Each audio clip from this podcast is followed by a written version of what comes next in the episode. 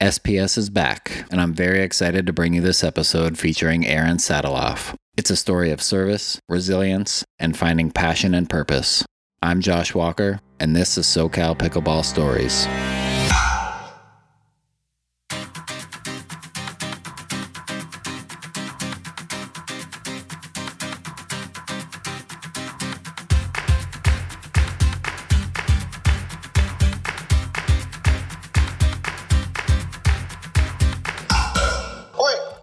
Don't you tell me your name and what you do? My name is Erin Sataloff, and I am currently a full time pickleball coach for beginner and intermediate players up to about a 3.5 level. So I actually have like 5 million employers at this point. Um, so I work for the city of Los Angeles. And so I work for Encino Recreation, Woodland Hills Recreation, and now Chatsworth Recreation. And then I also coach privately every other day. I'm currently a seven day a week coach. I'm coaching a combination of classes and private lessons, group lessons, different clinics, live ball. I coach for Warner Center occasionally. So I'm all over the valley all the time. That sounds exciting. It sounds uh, very busy. It's extremely busy, which is why you can hear that my voice sounds hoarse. I am on court seven days a week um, and I have no self control. So I don't say no. And I just coach until the end of time. It seems like you're giving out a lot of instruction. It's the best job in the entire world. Where did you grow up? I grew up in Chatsworth, so I haven't gone far in a full circle kind of way. I grew up in the valley and then left Los Angeles basically from the time I was 20 until the time I was 30, maybe 32.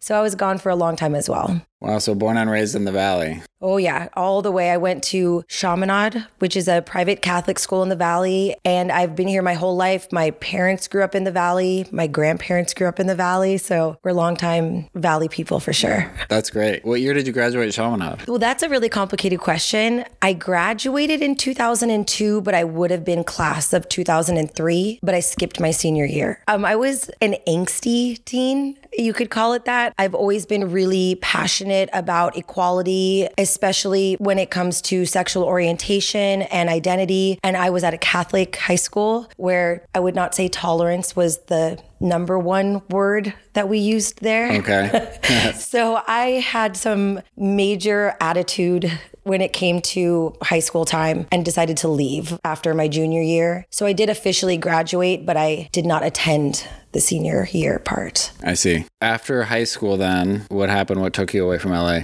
So after high school, I had no direction. I was only 16 when I graduated, um, which is crazy young for anyone to go into society. I worked full time. I went to junior college, but I had no real focus. And then I met some Army recruiters on my college campus. And that was the beginning of like the full next chapter. As ridiculous as this is to say, I used to be a boy crazy person. And those recruiters looked so pretty in those uniforms.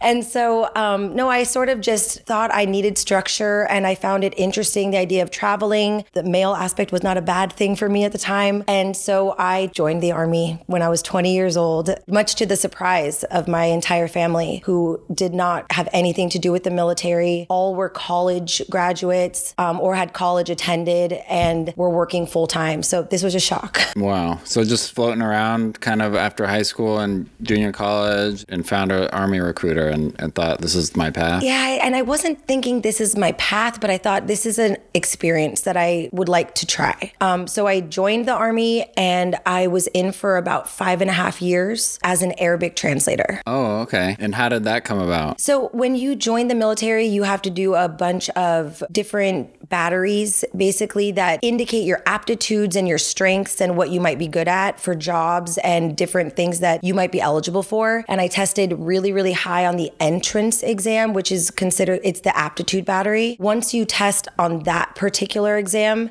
it opens up all the opportunities for jobs that you now qualify for based on your score. One of my best friends in high school was is from Lebanon and spoke Arabic, and so I knew I wanted to try to go into languages and I scored very well on the language exam as well, and they just happened to assign me Arabic as my focus of study. Did you speak Arabic? I did not. It was all based on aptitude and all the exam results. So they thought you'd be good at it. Yes. And you just had to happen to have a friend that, that spoke Arabic. Yes, it was a really insane coincidence. And it was exactly what I really wanted because I had always wanted to learn and speak with his family. And then that's exactly what happened. In your first year or so, can you just kind of walk me through how that would work with, I assume, basic training and then learning your job and stuff like that? Yes. So the army is wild. Um, you go to basic training, which you know you used to hear on like the news or in movies. You go for nine weeks. Well, it's a week of in processing and then nine weeks of training. Then you go to AIT, which is the advanced individual training for most people, but not for me because I was a linguist. I went straight to language school after basic training and did that for a year and a half. I really did just basic training and language school for the entire first year that I was active duty military. Whereas most people get basic, AIT, and then their duty station. I was in training for a much longer period of time. Because you had to learn the language. Exactly. And you have to learn it, pass it, pass the test at the end, qualify in all these different ways, and then you're allowed to go to AIT and then a duty station. So it was a long training process. All right, so let's back up a touch. The first week of in processing is what? The first week of in processing is crying. No, I mean, no, seriously, it's just like pure stress because you get to this place and you come in on a bus after you get off your plane. Sorry, where where was this? I was at Fort Leonard Wood in Missouri, and I'm from Los Angeles. So this was already a shock in every possible way that it could be. You get off the plane, you immediately get onto a bus. They bus you into the base, and you immediately start getting yelled at. Like within four seconds of the door of the bus opening, the drill sergeants come up, they start screaming at you. I think just to shock and desensitize you a little bit. And then you get changed into your military lounge wear, if you will.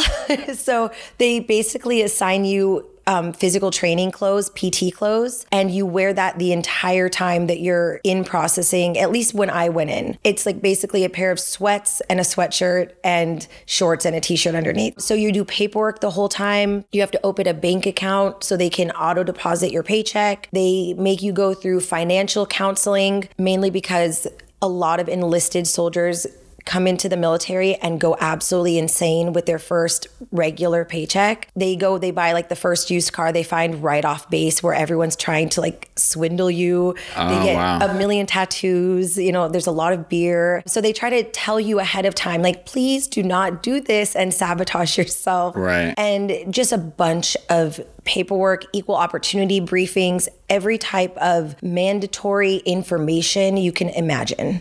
STD briefings. I mean, like literally everything. Right, so a lot of housekeeping, admin type stuff. Yes. And yelling and crying. And then so after that week starts the basic training. Yes. Can you talk about that a little bit? Yeah, basic training is insane. If I was giving advice to my younger self, I would say go in with a pure sense of humor and do a lot of running before you go there. Um, so, basic training is a ton of physical training. They want to get you in physical shape so you can do push ups, sit ups, run, you know, drag your buddy in case they get hurt, you know, all of the things that you would imagine a soldier might have to do under duress. Um, and then it's also to get you familiar with w- the weapon systems that they offer, how to use weapons safely, how to work as a team. You have a battle buddy that you're assigned, and you and your battle buddy have to do everything together. So people that never had to work together before, they're learning how to get along. It's obviously a really diverse group as well. So you're learning how to work with other people from different backgrounds, different cultures, different values, just to get through it, pass their PT test, and make it out on the other side without completely having a nervous breakdown. Yeah. And so what were some memorable workouts or drills that you had to go through? It sounds like maybe we would do a variety of things that would be interesting,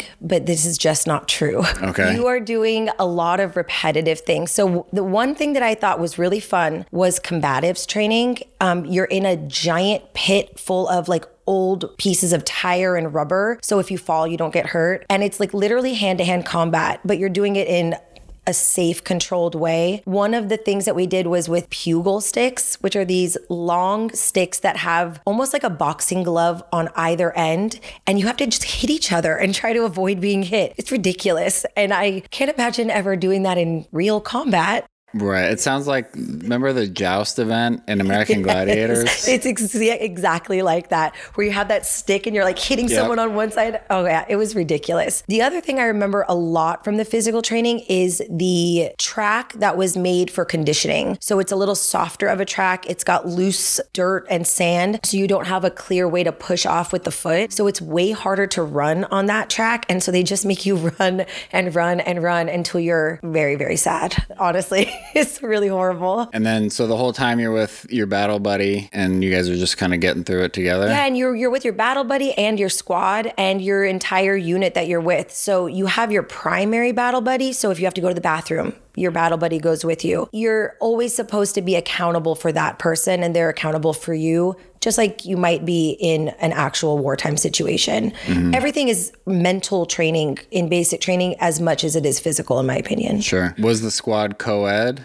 Oh, yeah. For me at my base, it was completely co ed, which I think is very unwise, but maybe necessary. At many other places where they do basic training, it was still gendered. So, like, I believe there's basic training in like Fort Sill, Oklahoma, that's all male. Fort Leonard Wood, Missouri was co ed. And so, how many females were in your squad or in the whole base? Oh, that's a great question. God, I actually don't know. I feel like females make up about 30% of the force. And I feel like the demographic was pretty accurate. I was in an eight person bay when we're sleeping, and there might have been four bays for the females. I know this was in 2006. I don't remember all of those. yeah, no, all good. All good. Yeah, just curious. And so, like, the sleeping arrangements, was that all co ed as well? No, totally separate. The men cannot come into the female barracks. The females cannot go into the male barracks. Um, I believe they were separated either by a door and they were half and half, or maybe they, we were on a different floor. But they definitely wanted to keep all personal engagement to a complete minimum. Yeah. And there was no commingling in that Sure. sense, Makes sense. uh, according to the rules. Right. And so, why do you think that it was a mistake, or, or do you think it's better to be gendered? It's not that I think it's better to be gendered. It was just that the amount of drama that came out of having both male and female in this high stress training situation was outrageous. A lot of people got in trouble for meeting up privately when they should not have been. You're really there to focus on how to be efficient with your body, how to understand, like I said, those weapon systems and know what to do in the worst case scenario of war breaking out at home. So I really just felt that it was distracting more than anything. Not it wasn't for me personally, but it was for a lot of other people. But you saw it. Yeah, Yeah. I, I get that. And so, you know, on a day to day sort of schedule overview, maybe like if people are getting together when they're not supposed to be, I assume you had some downtime, or like was it just wall to wall? okay, this is terrible. And you're going to just, ugh, it's so gross. But what would happen is no, there's really almost no downtime unless it is like scheduled and monitored downtime. There's cleaning time, but you're in your separate bays. So you're not co-mingling at all. It would be more like if we went to the weapons range and two people had to go to the bathroom. I see. Yeah, it was kind of that like sneaky and then sneaky, but getting caught all the time because people are not sneaky at all. So from wake up to sleep, it's all scheduled. There's no downtime. Yeah, the only time I actively remember having downtime, and I wouldn't even call it that, is we had to go out into the field and build these hasty fighting positions. It's a ridiculous name. What it means is you have to dig a hole and lay in the hole because that's the what they wanted us to do. So we built these fighting positions, and then the drill sergeant said, "Okay, now you guys have to monitor your fighting positions until we tell you not to." And it was like four hours of doing nothing but sitting in our holes.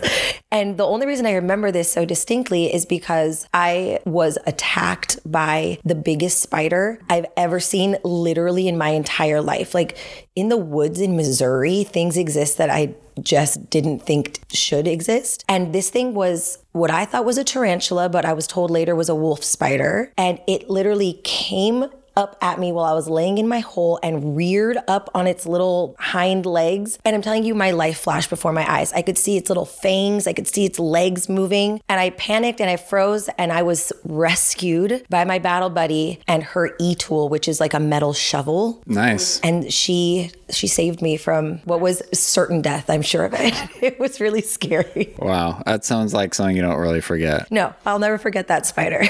You've mentioned it a couple of times, but what's the difference between a bay and a barracks? So, a bay is where there are multiple people in one room sleeping. And in this case, there were eight of us, eight women. And a barracks, usually you have either your own room or you have your room with a roommate, and it's not multiple people. So, it's just, it's a training barracks, but with giant group bays because when you're doing training in the military, it's mass punishment as well. So, if you win together, you do. And if you lose together, you do. At the site in Missouri, were there multiple cohorts going through basic training together? Yes, there were, but you're you're not really exposed to the outside sort of base world as well. Basic training is done in kind of a very specific zone, and I believe there must have been at least two other cohorts going, but we you stay with your particular unit. And so at the end, you mentioned there's like a physical exam. How's that? So it's a PT test, a physical training test. In the military, you have to take them periodically. You have to take one at the beginning of basic training, you have to take one and pass it at the end of basic training, and then you need to take a PT test and pass it every six months to a year when you get into the real army. It used to be a two minutes of push ups, two minutes of sit ups, and then a two mile run with 10 minutes in between each event. And depending on your gender and your age, you had to do a certain number of each repetition, and then you'd have to run within a minimum or up to a maximum amount of time in order to pass. Okay. And so when you first come in, you're obviously not expected to pass, but it's just to sort of gauge your progress. Exactly. So you come in with that initial test and they just want to see like how much work do we have to do? And you'd have these some people would come in after being high school athletes and they would just fly through the test. And then you had a ton of people come in where they hadn't done a ton of physical stuff in the past, or maybe they had done like for me, AYSO soccer and Right. nothing that was going to significantly help me. And so I had to really push the physicality of basic training to make sure that I passed that exam. And what happens if you don't pass? Uh, you don't graduate basic training if you don't pass your PT test. You'd have to stay, and they call it like rolling back into the next class. You maybe you only go back a week, depending on if there's another cohort behind you. Um, some people have to go back several weeks, and then they have to take it again until they pass. In the real army, though, if you don't pass your PT test, you are not eligible for promotion. You get flagged, so you can't get promoted. You can't go to specialty schools. There's a bunch of restrictions that happen if you are not deemed physically fit. And at the end, you passed your PT test. I did, yes. And my weapons qual, everything, yeah. Awesome. And what's the weapons qual? You have to just be able to go through their weapons course, essentially, doing static and then pop up targets. You have to meet a certain number of requirements, hit a percentage of targets in order to qualify. Gotcha. And so what was the next step for you then? So after I graduated basic training, then I went straight to Monterey, California to the Defense Language Institute, where you go into a one month company there. A company is kind of like a unit, and it's just to integrate you into the facility so you don't get there and go crazy. And I, I keep emphasizing this because soldiers go in and they're so young and they have all of this responsibility, all this pressure, but they're also getting paid and they have no bills because you don't get a car when you're that junior. You're having your housing and your meals paid for. So they want to make sure you get there and you have self control and that you're not going to start acting against your own interests ultimately. Um, and then after that, you go to your main unit where you spend the entire rest of your time in language school. So in that you mentioned was like about a year and a half for you? Yeah, I think I went, I started in August of 2006 and graduated in December 2007. And you spent all that time up in Monterey? Yep, the entire time studying Arabic, uh, full Arabic immersion, Arabic culture as well, um, studying Islam and how that works into society. Everything that you really need to know to effectively translate Arabic and English. Mhm. And all that was done on an US Army base? Yep, and it's actually it's a joint military base. It has all the different branches, um, and it's a full military language facility. So they teach every language you could imagine there. And in Monterey, so was it was it nice up there? Oh, I'm telling you, if best location in the entire world, other than my next location, Monterey Barracks. Over, like, you can see the ocean. I was 21, or I was, you know, I turned 21 while I was there, and you can just walk down the, you know, the big hill to the bars. It's Franklin Hill. Um, yeah, it was a the best assignment ever. At this point, I assume there's off days and downtime. There is, yeah. If you are doing well in your classes, you're basically working kind of a nine to five. Um, as long as you are doing everything you're supposed to, you get done by about 4 p.m. and you have most weekends off. Um, I believe every holiday we got a four day training holiday weekend. They know it's stressful. You're trying to master a language that is, I mean, especially Arabic, Chinese, uh, Tagalog, all these really difficult languages. And you're trying to do it in a very short period of time compared to other professional linguists. So they make sure you have time down. Really, for me, that was spent partying Listen, I was 21. Yeah, no, I get it. You can't tell today because of my hoarseness, but I actually really like to sing and I'm a pretty decent singer. And so I did a lot of like the karaoke bar that was downtown, but we also showed up every morning to our physical training. We passed all of our exams. It was kind of like being in college. Yeah, that sounds like an exciting time in your life. It was definitely exciting, but the problem is that I didn't feel well for a lot of that time. And I had tonsillitis five times in a year, which is really strange. I had a bunch of weird things going on, and I kept telling the doctors, like, I don't know what's going on. And they thought it was that I was just really stressed out, which can understand. Like, I'm young, I'm in the military, I'm doing this language stuff. So once I graduated from the military language academy, uh, the Defense Language Institute, I had to go to Texas for training. And then my health really took a weird turn. I ended up developing a heart murmur. I had like extreme fatigue, and I was only 22. And basically, the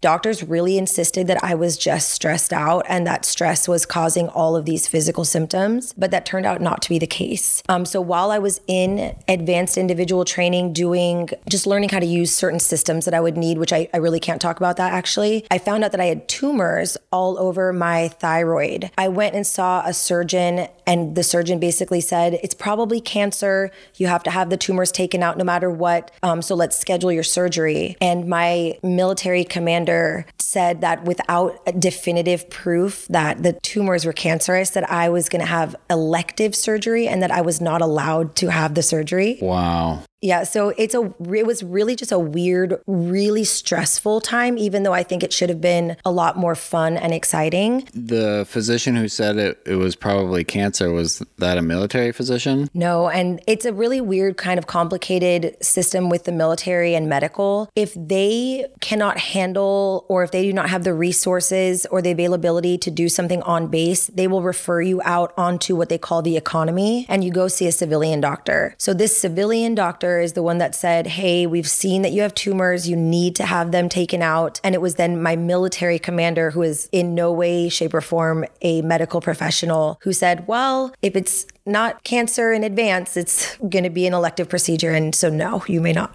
Wow. So they referred you to the doctor, but didn't even honor the orders. Exactly. So I had to then, at 22, active duty, trying to just learn everything I can, super stressed out, fight against my commander as like a very junior enlisted person just to have treatment. Ultimately, at every military base, or at least at every army base, there's the inspector general, which is kind of like your internal affairs. So they started an investigation based on my complaint, but they said this is a life or death type of situation. So you need to go to your congressman. And I was in Texas doing training, had to call my congressman here in LA who who is still the Congressman Brad Sherman. Yeah, sure. Yeah.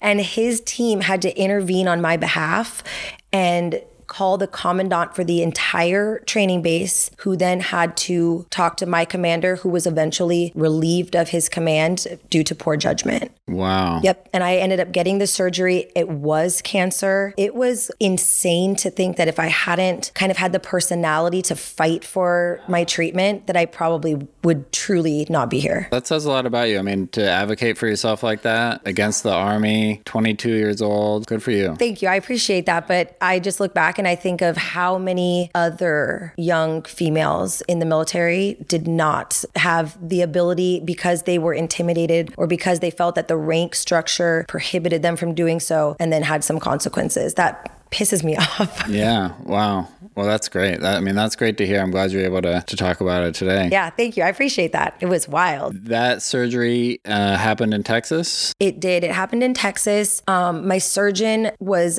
450 years old. and I, when I first met him, I was absolutely sure that I was going to be left with like a very strange looking scar. But he had the best hands of anybody ever. I'm sure it was his many years of experience. And he did the surgery. No one can even see that I have a scar. They never would have guessed that I've had surgery there. Um, so yeah, it's pretty amazing. I was very lucky. And so after that uh, ordeal, what did your active duty after training look like? Okay, I have a tiny story about this because it's one of the more satisfying moments of my entire military career. When you're in training, everyone is waiting, like with bated breath, to get their orders to see where they're going to get stationed. And some people want to go back near their houses, you know, where their families are from. Some people want to go overseas. I wanted to go to Germany. I really did. I aggressively wanted this assignment. Something had happened in the past when I was in training in the language academy that made me think that maybe I was going to get it. Basically, uh, somebody needed a big favor from me. I did the favor and they said, I will do my best to advocate for you to get stationed in Germany. There was this one girl that did not like me in my training class. And every time the unit uh, assignments came up, she would tell me, she's like, You're never going to get Germany. You're not going to get Germany. You're not going to get it. You're going to go to Fort Hood like everyone else. You're going to go to Fort Hood. And I don't know why she was so rude about it, but she was. And when the day we got our papers with our assignments, I didn't say anything. I just sat there because I read that I was going to Germany and I was legitimately thrilled. And she had already said she got assignment for Fort Hood, which is in Texas, in Killeen, Texas. Eventually she turned and she goes, So will I see you at Fort Hood? And I had the distinct pleasure of telling her that no, I would be going to Wiesbaden, Germany and not to Texas. Wow. And that is where I spent the entire rest of my time in the military. As an Arabic translator in Germany. As an Arabic translator in Germany, doing a remote mission in Afghanistan. If you know anything about Afghanistan, Arabic is not their dominant language. So it was kind of like a running joke between me and all the other linguists that didn't speak Pashto, which is the actual language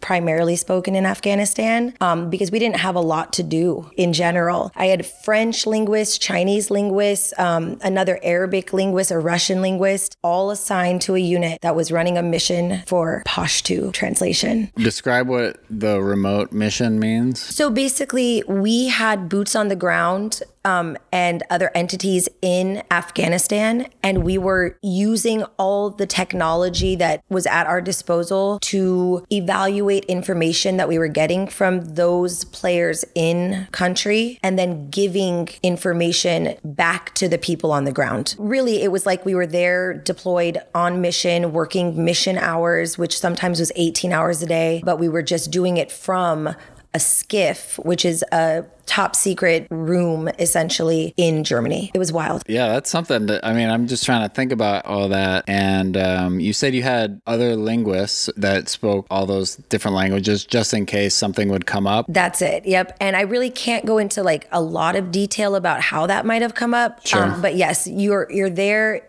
in the event that you are needed. I see. And so you're doing another job, another type of job while you're actually working since you are not needed for direct translation. What did that look like? Monitoring technology. I can't really say more than that. okay. So that was like day to day for how many years in Germany? I was in Germany for just under three full years. I got there in October of 2008 and left in late July, early August 2011. And so you would go into your SCIF and and did you live there or you lived offsite and you came in like to an office essentially? For the first year or so, oh, this is so great. The military is hysterical if you, you know, you can get past all the craziness. For the first year, we had to drive about 45 minutes from our actual base to a separate top secret facility that had all this technology. Okay. And that was cool. I mean, you had to drive about 45 minutes through like the German countryside. I one time I saw a badger crossing the road. Like it was it was interesting. Yeah. Um, it also snowed out in that facility, but not in the city where we were generally speaking. So there were many times where it was just a very silly situation. You're out there in these buildings that were really meant to be temporary and they've been there for like 40 years. It's not super warm and inviting and comfortable, but it's kind of silly and you're all in it together. And so there's a lot of camaraderie in that sense. There weren't any restaurants anywhere nearby. So you had to bring your food in, and there were a lot of pranks because you're in the military. And so it, it, was a fun situation when we had to drive out and do the mission. Sometimes mission would be at two o'clock in the morning. Sometimes we would work from 8 p.m. until 7 a.m. and then go back and do physical training. So it was just a really extreme type of lifestyle. But then they decided that they were going to spend literally like a million dollars to put in a SCIF on the base. So we didn't have to drive and commute anywhere. But it's the military, so things don't go exactly as planned. And they did two really funny things. They put our SCIF on the first story of our company building, which also has an aircraft hangar okay. because we used planes. And they put it in the building in such a way that if the planes were running and starting up, that all of the fumes from the oh, no. jets would come into our SCIF and make everybody feel a little weird. Um, so they had to fix the flow and they had to do all this like duct work after the fact. They also installed this like four inch thick steel door. On the outside, all seemed normal, but on the inside, there was a whistle. And so if you were working on the inside of this building where you had to be for six to 18 hours a day, you had to sit through a constant whistling sound when the door was secured, which was 100% of the time. It whistled because the airflow or something? Because they did something incorrect with this steel door that when it was open, it was fine. But when it was closed, some little pocket of air was coming through and torturing the people inside. So people were getting rabid. They were starting to like verbally protest going in. And it became to the point where people were angry, just flat out mad. Like this sound started to make people angry. So there was a lot of turmoil and a lot of back and forth and construction that had to be done secondary. And then, uh, you know, a third time and a fourth time. This is just ridiculous. And this is the military for you. sounds a little annoying. It's really all of the military, though. It's the same story everywhere you go. I gotcha. Planning and execution are tricky. I assume since you wanted to be in Germany that you like Germany, you had some sort of connection there? I really just wanted to go to Europe. I wanted to experience a totally different lifestyle, a different culture. I thought it would be fun. Everyone told me that when they had been in Germany, it was like the best duty station ever. And it really, really was, except that I was working a mission. So I was working six days a week up to 18 hour days and I didn't get a lot of time off for myself. I definitely saw my local area of Germany and I attempted to take a 30 day vacation one time. The word attempt is really key there because it did not happen. I planned and went on a 30 day vacation with an ex boyfriend. And the day before a road trip across Europe, this guy told me he did not have a driver's license. Oh, no. Okay, let me just tell you that was a very interesting conversation. We drove, I drove from Germany Germany to Paris as our first leg. And as we like crested over this magical hill, looking over the city, this freaking guy realizes that he had not packed his passport. Oh my gosh. I don't even know at this point what to say because I'm thinking like it must be a joke. Like this sounds like the beginning of like a sketch of some kind. No, we were on a 30 day trip with no passport for one of the people in Europe. So we went to Paris. We had a great time for, you know, I think we were there for five days or so. And then we had to fly to England. And this is where I was stressed out because without a passport, England is not part of the EU. Like this was a little tricky, but the best thing in the world happened. We happened to be going through at the same time as a NATO attache was going through security and we had our military IDs. So we just like walked right behind them and they asked if we were part of NATO and we said yes. and they said, okay, great, come on through. Thank wow. you for showing us your military IDs. So we got really lucky. And that is where the luck ended because we went out to dinner that night and I got what I thought was food poisoning. So I woke up miserable, as you can probably expect, and I went to the hospital. I was told, go hydrate, you'll be fine in a day. But if it gets worse, come back. Long story short, it got way worse. I ended up being hospitalized for seven days um, with Campylobacter poisoning, which is like a waterborne bacteria that you can get off of like bad lettuce or like in other countries. Like it was so ridiculous. Most people only have mild symptoms, and I ended up literally hospitalized for a week, had to be isolated for two weeks because then you can technically be contagious. The rest of my vacation was completely oh, canceled. no. And I had already been to France and England once before with my family. So I saw nothing new on my European extravaganza. That's too bad. It was, you know, it was par for the course. Yeah. No driver's license, no passport, hospitalization. Like, what are you going to do? You finish up your time in Germany, a couple years, you know, spent there working. And then did your time in the army come to an end? Your contract was up? How, how was that? So I had a medical situation come up and I made the choice to leave the army because of that medical situation. And so I did. I got out and I think they all realized like, yeah, I had had kind of a rough time. Yeah. So I left the military at the end of 2000 like middle end of 2011 and moved back to LA for a year um, where I went to community college just to bide time really. At the end of that year, I was getting married at that point and we were going to get married in October of 2012. So we did and then I moved with him up to Fort Lewis, Washington where he was stationed. Gotcha. And then I went up there and went to college. And so that was the next big change that happened Sorry, the fort was where? in Tacoma area of Washington State. Yeah, it's Fort Lewis McChord. It's a joint uh, Army and Air Force base. You guys moved up there. What happened then? Oh boy. We moved up there, and the very first thing I did was go to the Humane Society and adopt two kittens before we even had signed for a rental house because I knew it would take a couple of days to get the kitties. okay. So obviously my priorities were very clear.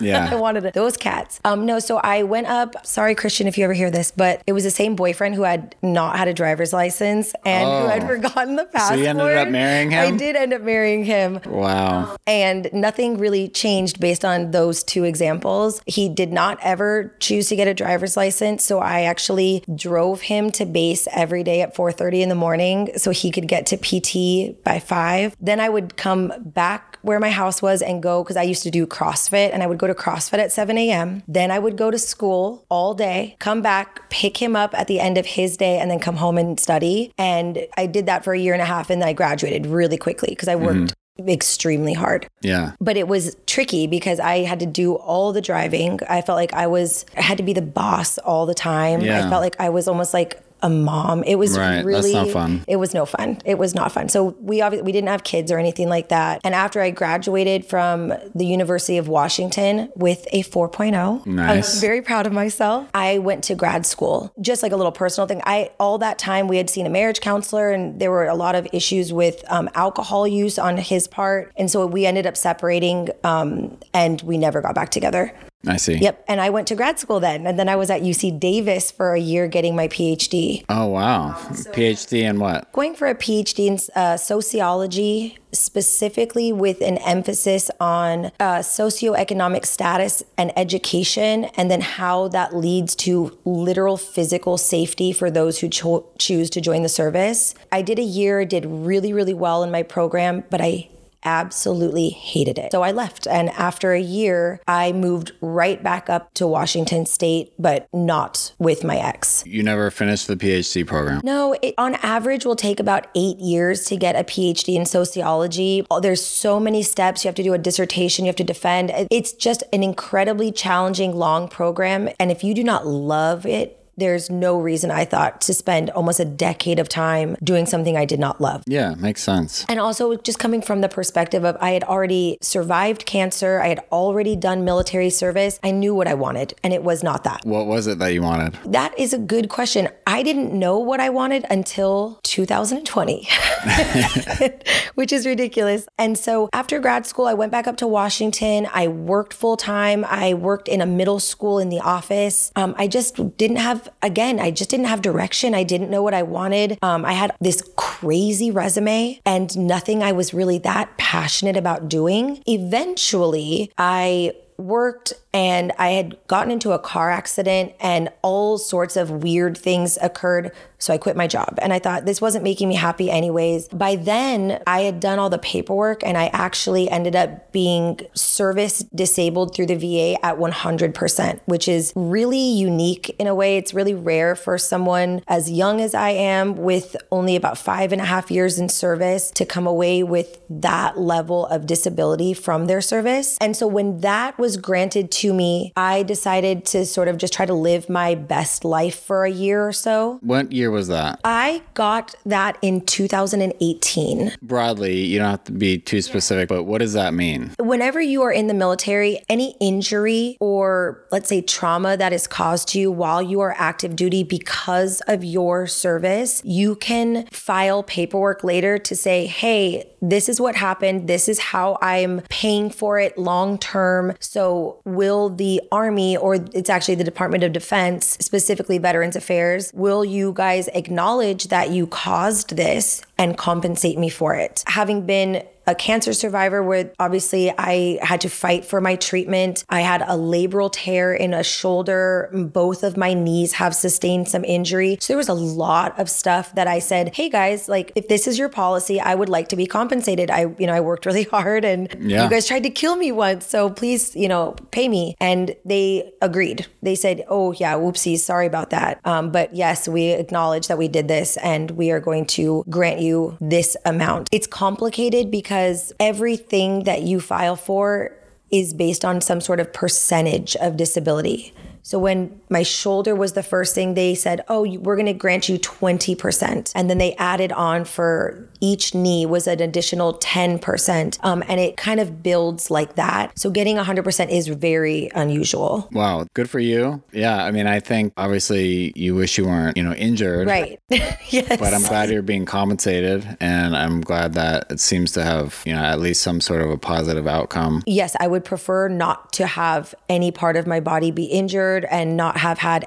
endured any, you know, trauma or anything in the military. But I think it's important that veterans then hold the military accountable because a lot of the injuries that happen, a lot of the trauma that's happening is preventable. And I think if the military treated soldiers and airmen and uh, seamen and Marines better, we wouldn't have as many injuries and mental health crises and then suicides after military service. Yeah. So I think holding them accountable for me was my primary motivation. But yes, I appreciate being compensated as well because there were definite things that should never have occurred. Taking sort of a preventative route you think would be more beneficial than just paying later. Absolutely. I mean, you know, not to be sad about things, um, but I lost a client last week to suicide, which is extremely devastating and heartbreaking. But it wasn't my first time experiencing that type of loss because there are 22 veterans a day that commit suicide. And that is reactive. We are reacting. And if we could prevent some of that, if we offered better mental health care, if people weren't living with chronic pain because their bodies were not abused by the system, we would not have as many cases of suicide as we currently do. Yeah.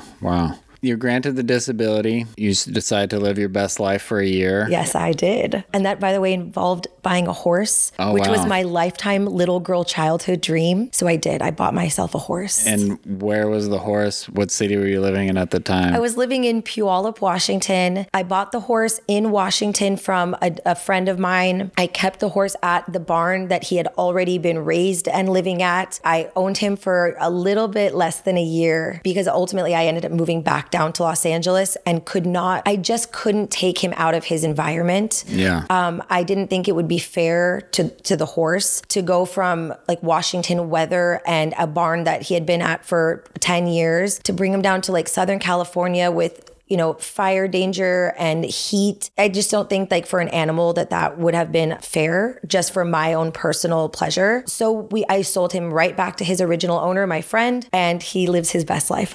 That's cool. You eventually moved back to LA. I did. I wasn't dating anyone up in Washington anymore and I wasn't going to school because I had done all my school that I had intended to do at that time. Um, and I had quit my job and I missed my family. I wanted to come home originally just for a few months just to be October's my mom's birthday, November's my birthday and my brother's, then Thanksgiving, Christmas, and January. I thought, okay, I'll come home for like the winter, you know, a winter in LA. No, I'm joking. I'm not that type of person. Ultimately, I got down here in October of 2019 and in January of 2020, while I was in the process of buying a house in Washington, no travel was allowed because of COVID. It hit and everything shut down in Washington first. So I pulled my offer from the house. I stopped the process. I wasn't going to be able to travel back up there at any reasonable amount of time. I had left all my stuff in storage in Washington with the intent of literally just being down here for six months and going back. So all of my personal belongings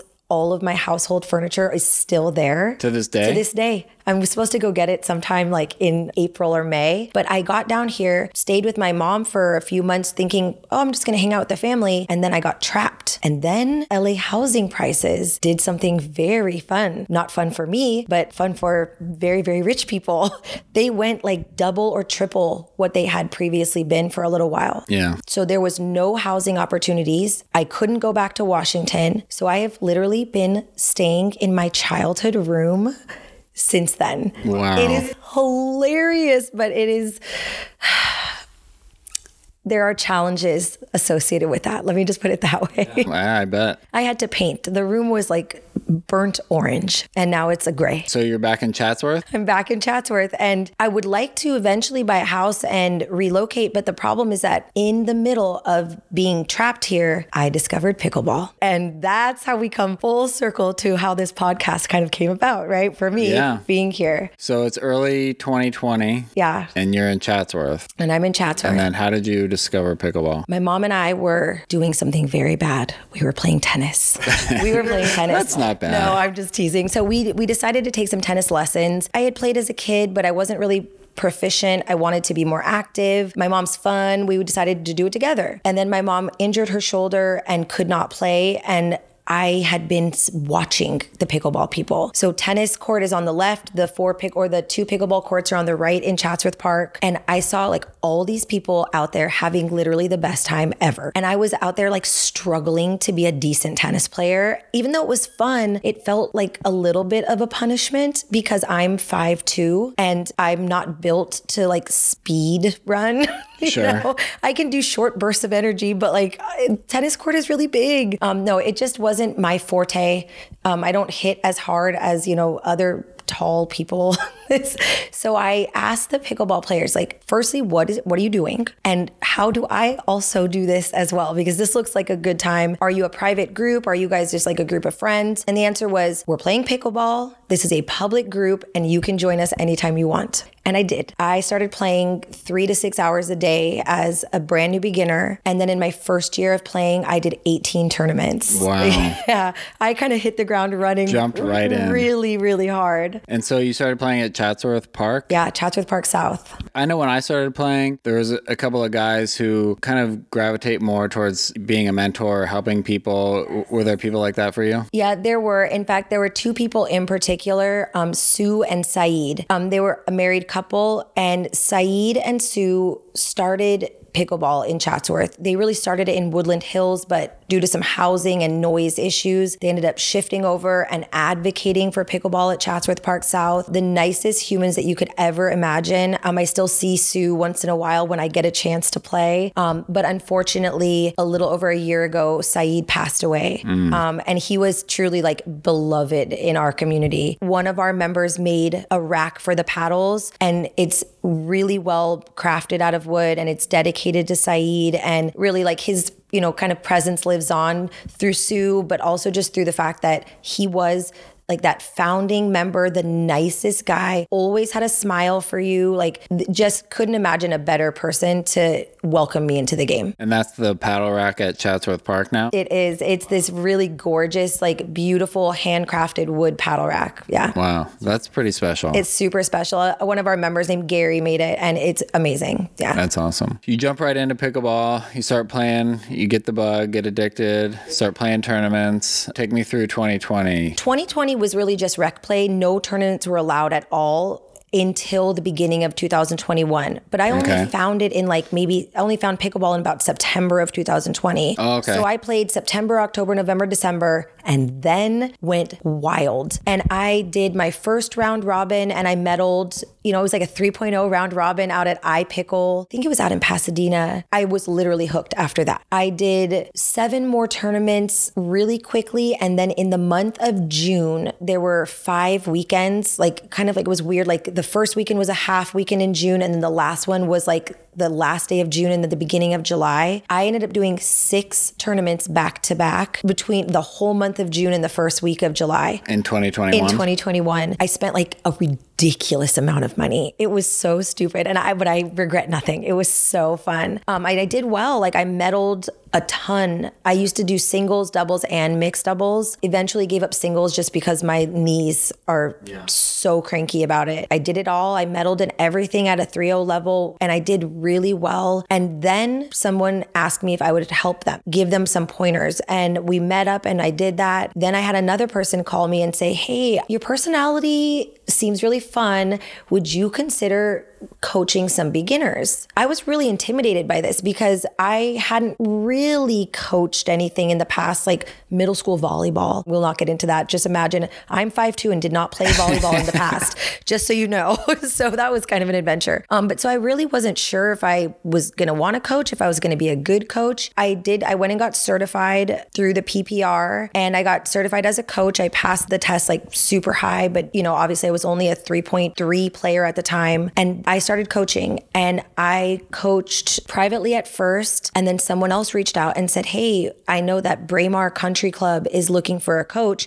Do you mind if I recommend you? And I started working for Braemar Country Club. And then someone else said, Hey, Woodland Hills Recreation is looking for a coach and we really like you. Would you consider working for them? And that is how I ended up with five or six different bosses. And so you mentioned that you work through the city, through some city park and recs departments. Yeah, three of them. What programs uh, are offered through what cities and like how people can find that? Oh, yeah, no, that's a great idea. So basically, through lacity.org is their general parks and rec or rec and parks, by the way. I've been corrected. We all know the show Park and Rec, so we all say it, but it's actually Rec and Parks, which is irritating now. They all were getting demands for pickleball. So I offer a beginner, which is like an intro to pickleball class, an intermediate level, um, which when we're talking about tournaments, this is not related to our tournament level of play as far as intermediate goes. Um, this is just progressive. So if you do a beginner pickleball class, the next class is considered to be the intermediate level. And when you are comfortable with skills, I also offer an advanced guided play. And we're still talking all within really beginner to advanced beginner for the general pickleball population. Yep. So I offer all three of those classes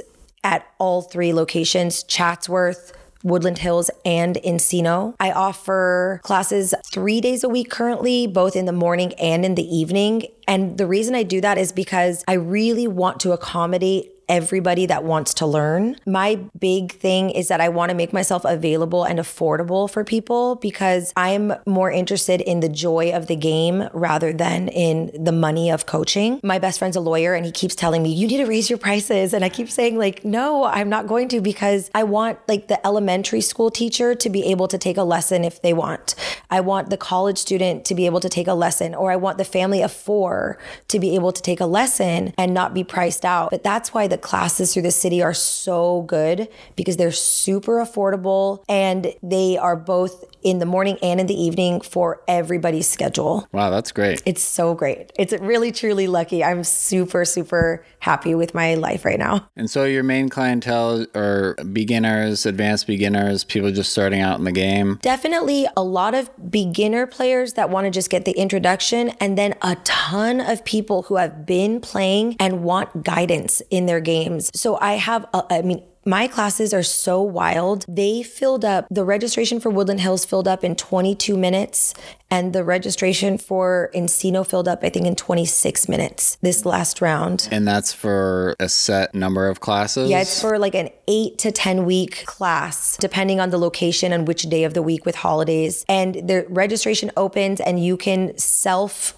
register. So People have to self evaluate their level, um, which can be really interesting. Sometimes people think that they're beginner, but you're like, whoa, you are definitely on the intermediate side of things. And sometimes you get intermediate players that probably should have started or repeated beginner class again. So it's really interesting. Almost everyone I would say probably about 85% are over the age of 50, uh, just based on scheduling demographics um, where I particularly work. But I also have like a handful of like much younger clients that want to do tournaments, that want to train and learn more advanced elements. I'm a really different coach than other coaches that I've watched because I try to do uh, mechanics as far as like shot construction, but then I also have them planning their approach and thinking about strategy and evaluating opponents. So I try to bring the full game to every client as much as I can. Yeah, that's great. I, I love the sport, mm-hmm. as you can probably tell. Yeah. And so it sounds like you didn't really have an intention of becoming a pickleball coach, even though you got addicted to pickleball, playing tournaments, you know, sometimes back to back to back to back weekends. Yeah, foolishly. It never really crossed your mind until you started getting asked yeah, and that's what was kind of amazing. I really wanted aggressively to like get up immediately to a 4.0 level and then climb up to 4 or 5. And then, you know, I mean, I, I really wanted to focus on being a player. I think like competing and going out there and drilling is so fun. I love it. I had zero intention of coaching at all. I had planned to just be essentially retired through the military and try to live a life of low stress, mainly because my body clearly does not respond well to high stress situations. But when I started to coach by request, I just fell in love with the process of coaching. And I started to prioritize coaching and being with my clients over my own play and my own drilling. Um, and I'm only just now trying to find kind of a bridge between both of them. Yeah, interesting. I think that speaks a lot maybe to your personality and to how you relate with others. Yeah, I know I agree with that. I really like people for the most part and I really enjoy helping people. And I guess the way I articulate information, people have responded really positively to. I try to break things down. Yeah, and I, I guess I really just enjoy helping people feel like self-satisfied as well. There's almost nothing better than when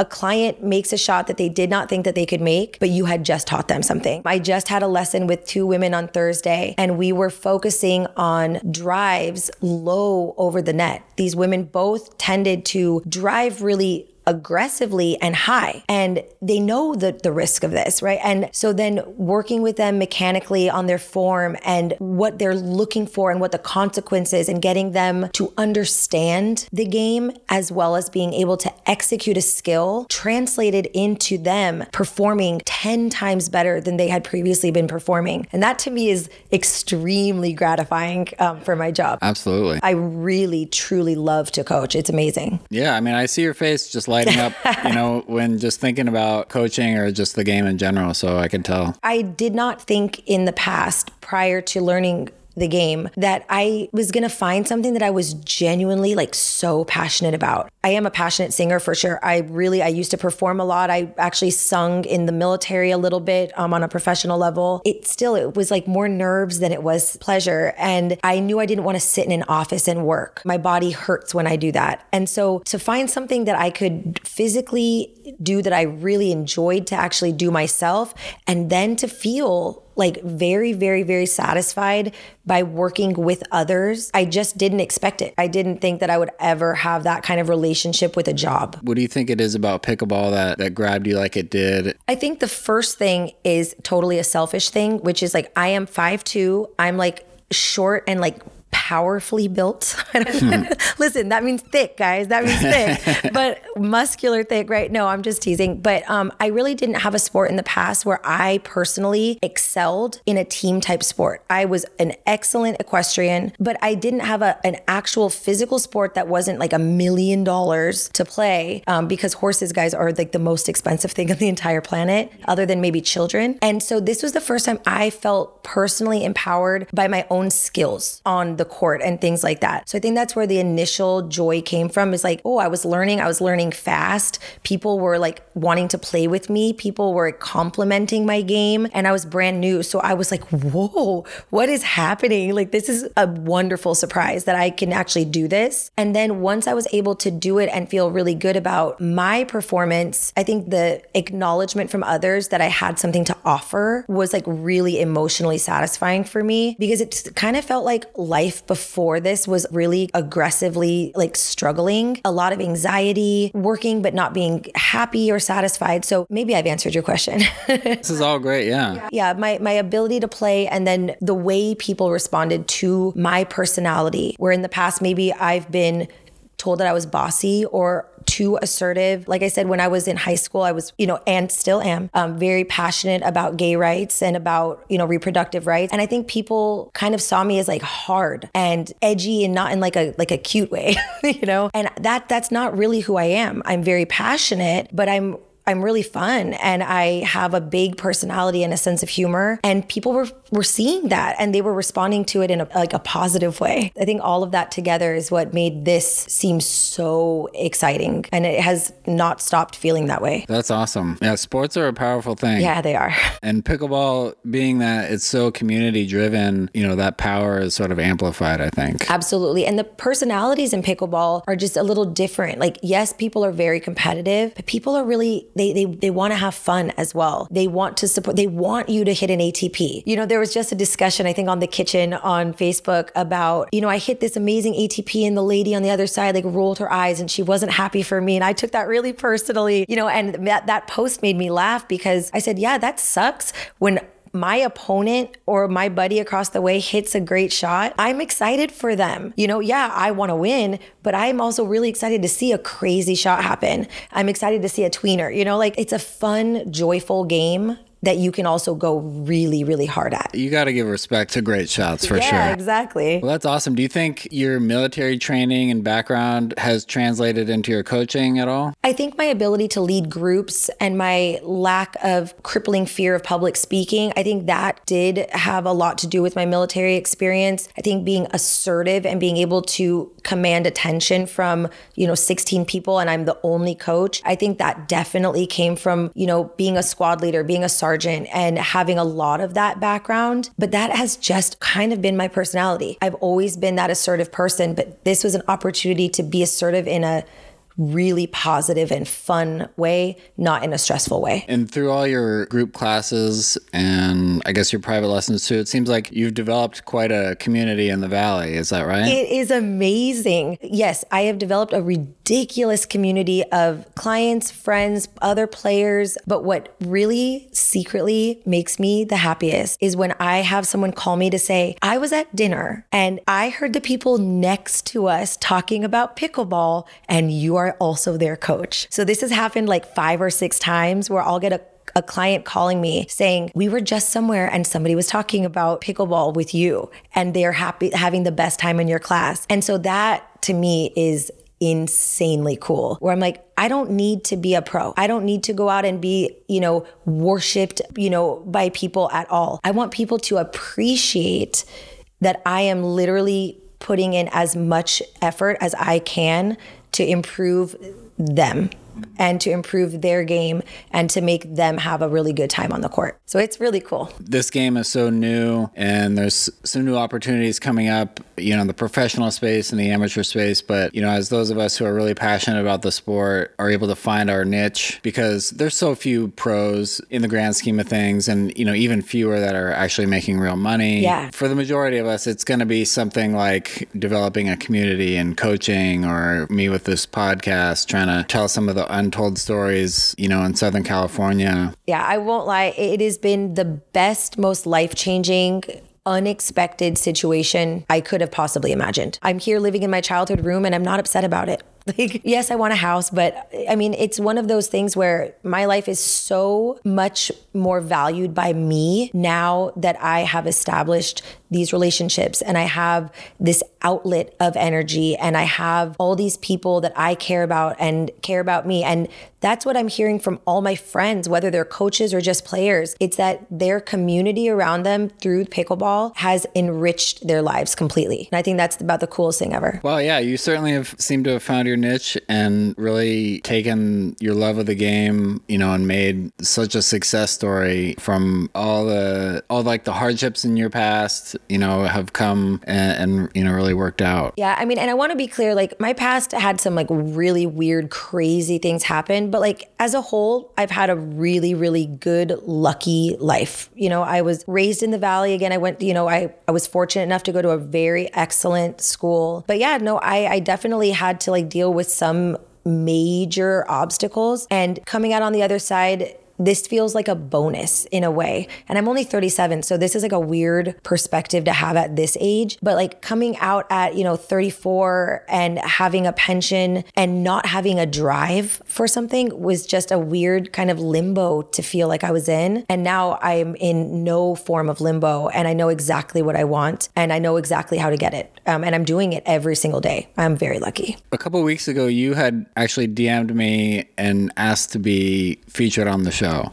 Yeah, I thought and your that was podcast like is cool. Very early in the existence of SoCal Pickleball Stories. You know, we talked on the phone and it seemed like it'd be a great fit. It's exactly what I'm looking for for the show. And so, why did you do that? You know, honestly, I saw your feature on Angus. I just thought it was really interesting. And I think it's important that we have awareness of like the greater pickleball community. I think, like, for me, I honestly have as many clients as I can personally handle. So I'm not on this podcast like, you know, to plug like my business. You yeah, know, I've absolutely. got it. But I would like to raise awareness of the sport. I want women that are in the sport and doing well to be noticed, especially people to see that like you don't have to be 25 and five nine and like the fittest person on the planet coming off of the tennis circuit to start playing pickleball and to try it. And I just think I represent a lot more of the general female population than maybe we're seeing, you know, when we're watching the pros play. And I think that's really been helpful for people that I know. They're like, oh, wait a minute, you look like you can do that really well. They're like, I can I look like you. I can totally do that. I have lots of women that are like, oh no, I see now. You can hit that shot. I can try that shot. I just want to bring awareness to the sport. I want, especially women, it's true, to see that this is a sport that they can play. Um, it's team based, so you ha- get a community. And I also really, I think, selfishly want people to have a little more awareness of who I am as a person because I have a very strong personality. I want people to sort of understand like that, like passion is in all of my my life. It's not just when I'm frustrated or when I'm really excited. So I think people getting to know me a little bit better is helpful and just to spread the love for the sport. Excellent. Well, hey, thank you for your service. I appreciate that. I'm glad you found pickleball and I'm glad it's enriching your life. And I'm glad because of that enrichment, you seem to be enriching the lives of others by introducing them to the sport and, you know, leading them in classes. So, yeah, it sounds like things are going well for you. Thank you. I really appreciate it. I really appreciate you having me come and have, you know, a talk with you on your podcast. And yeah, you're absolutely right. I think being able to enrich the lives of others because you feel good is like a very amazing privilege to have. So I'm extremely lucky. So I always finish up with a little speed round drop or drive? Drop. Tournament or rec? Tournament. Playing during the day or the night? Day. Left side or right side? Right. I say that with an asterisk. Singles or doubles? Doubles. Mixed or gender? Gender. Dura or Franklin? Oso. Dura. Oh. Oso. Favorite shot? Backhand slice drop. Favorite drill? I really like a fast hands drill. And favorite courts and SoCal? It's got to be the Newport Beach uh, Pickleball and Tennis Center by far. Well, Erin, thank you so much for coming on the show. Yeah, thank you so much. I appreciate this. Thanks for listening.